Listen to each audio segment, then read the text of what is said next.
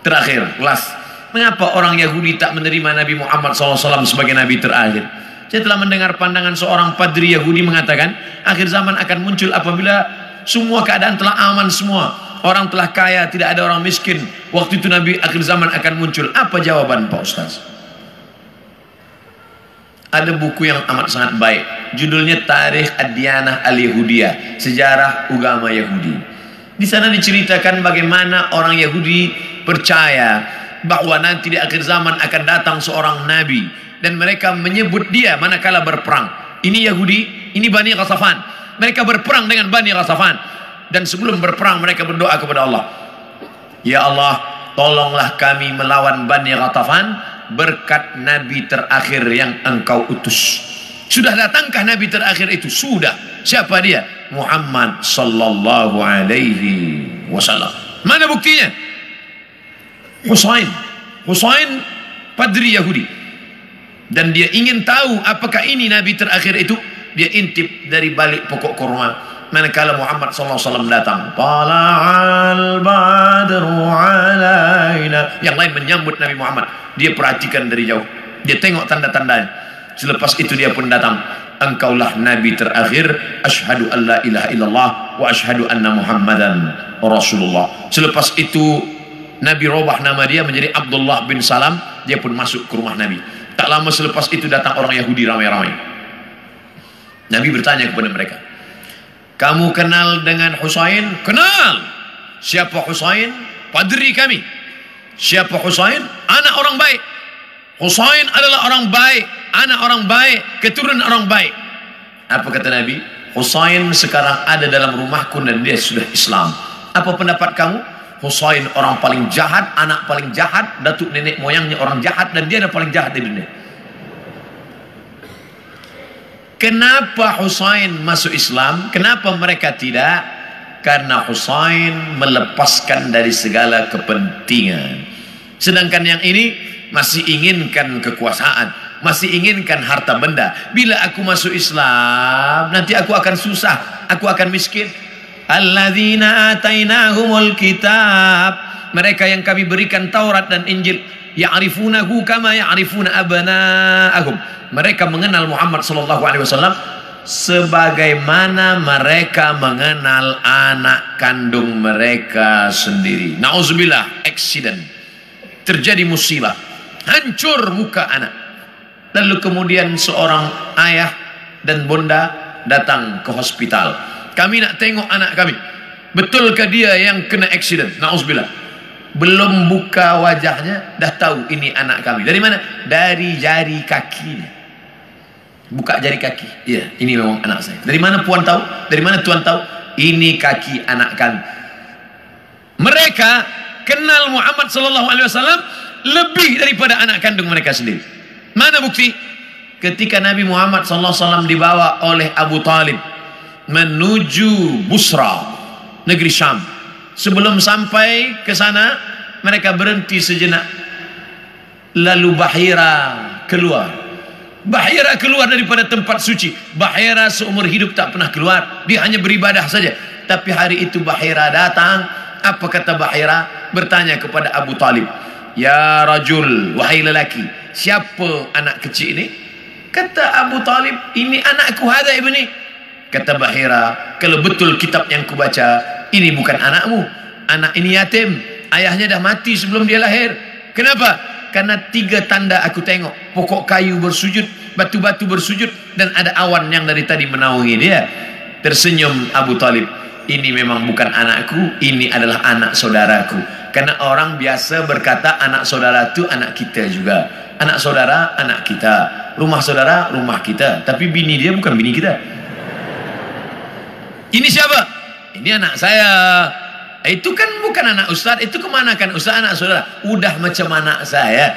Begitulah Bahira tahu bahwa ini anak ayahnya sudah meninggal. Itulah yang ditulis dalam syair Al-Barzanji. Walamma tamma min hamlihi. Ketika hamilnya sempurna. Syahrani dua bulan. Ala ashuril aqwalil marwiyah. Menurut hitungan bulan qamariyah. Tufiya bil madinatil munawwarati abuhu Abdullah. Meninggal ayahnya Abdullah. Dua bulan. Kenapa mereka tahu? Kerana itu tertulis dan dituliskan dalam Al-Quran surat As-Saf. Ya'ti mim Ahmad. Akan datang Nabi terakhir nanti dan dia bernama Ahmad. Kenapa yang datang itu Muhammad? Muhammad masyhur di bumi, Ahmad masyhur di antara malaikat. Ahmad dia, Muhammad dia, Toha dia, Yasin dia, Al-Fatih dia, Al-Khatim dia. Al-Fatihu lima ughliq wal khatimu lima sabaq. Nasirul haqqi bil haqq yahdi ila siratikal mustaqim. Dialah al-aqib dialah al-hasyir huwa Ahmad huwa Muhammad huwa Taha huwa Yasin huwa Khatim huwa Fatih huwa al-aqib wal hasyir wal hami. Sembilan-sembilan ini nama-nama tapi dia juga adalah Muhammad sallallahu alaihi wasallam. Kenapa mereka tak beriman? Kerana mereka berkeyakinan yang datang itu keturunan Ibrahim tapi dari jalan nasab Ishak. Ibrahim punya anak Ishak Ishak punya anak Yakub Yakub nama lain daripada Yakub Israel maka anak cucu Yakub disebut dengan Bani Israel Yakub punya anak Yusuf Yusuf punya saudara lelaki bernama Yahuza cucu cicit keturunan Yahuza disebut dengan Yahudi. Mereka ingin Nabi terakhir itu keturunan Ishak, Yakub, Yahuza. Sedangkan yang lahir terakhir ini Muhammad SAW, anak Abdullah, anak Abdul Muttalib, anak Hashim, anak Abdi Manab, anak Qusay. Qusay lah yang membina Darun Nadwah di kota Makkah Al-Mukarramah. Cucu cicit keturunan daripada Adnan, Adnan keturunan daripada Ismail, Ismail anak daripada Ibrahim alaihissalam. Falamma ja'ahum ma arafu ketika mereka didatangi, ketika datang orang yang mereka kenal itu kafaru bih mereka pun kafir dan ingkar padahal beza mereka hanya dua simpang saja satu simpang Ishak satu simpang Ismail mereka tak percaya bagaimana dengan kita orang Melayu Andailah orang Melayu tak nak beriman kecuali dengan Nabi Melayu. Aku tak nak Nabi seorang Arab. Ingin Nabi yang Melayu pakai baju Melayu, pakai songket Melayu. Aku Abdul Somad, saya Abdul Somad tak pernah mempermasalahkan apakah dia datang dari Arab, apakah dia dari Quraisy.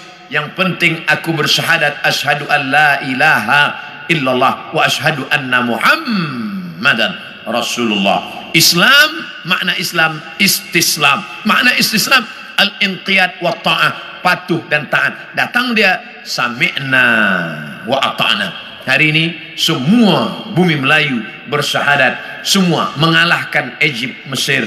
Sampai hari ini Mesir masih ada lagi yang tidak Islam. Arab tapi tidak Islam. Jordania Muslim. Tapi Irak masih ada lagi Maronit. Mesir masih ada lagi Koptik. Tapi kita bumi Melayu kalau sudah disebut Melayu adalah Islam. Melayu tanpa Islam hilang menya tinggal layunya saja lagi oleh sebab itu kita bangkitkan izzah ini kita bangkitkan kekuatan kita dengan tidak memusuhi orang lain. Orang Melayu adalah bangsa muslim yang terbuka untuk segala golongan. Tuan boleh pergi ke pulau Sumatera tengok kampung Melayu Delhi Medan North Sumatera Utara.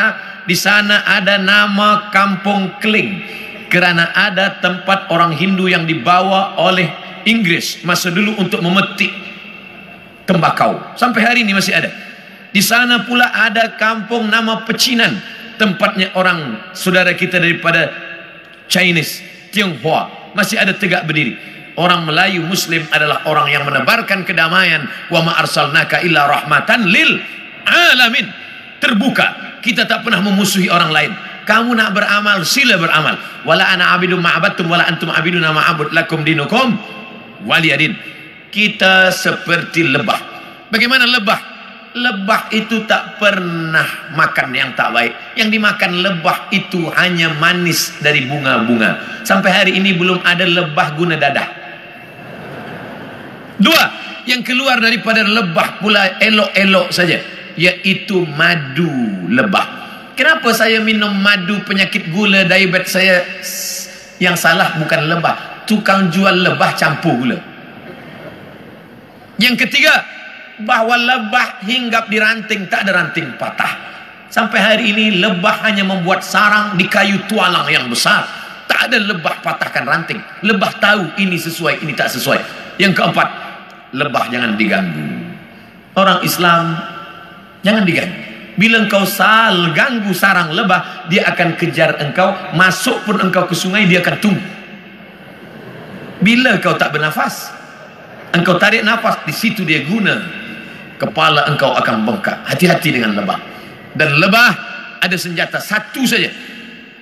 Di ekor lebah ada satu senjata. Lebah tahu, bila aku dah guna ini aku akan mati. Sengatan lebah diguna sekali seumur hidup. Dan kalau dia sudah pakai, orang akan kena, dia pun akan mati. Bagi lebah, lebih baik berputih tulang daripada berputih mata. Nah, ini tak betul juga sebab lebah tak bertulang. Bagi lebah, lebih baik mati tapi mati syahid. Iskariman au mut syahidan oleh sebab itu berhati-hati. Masalul mu'minin kama salin nahali perumpamaan orang-orang beriman seperti lebah. Lebah. Kita gunakan filosofi ini dalam kehidupan kita. Mudah-mudahan kita selamat di awal zaman selamat pula di akhir zaman insyaallah amin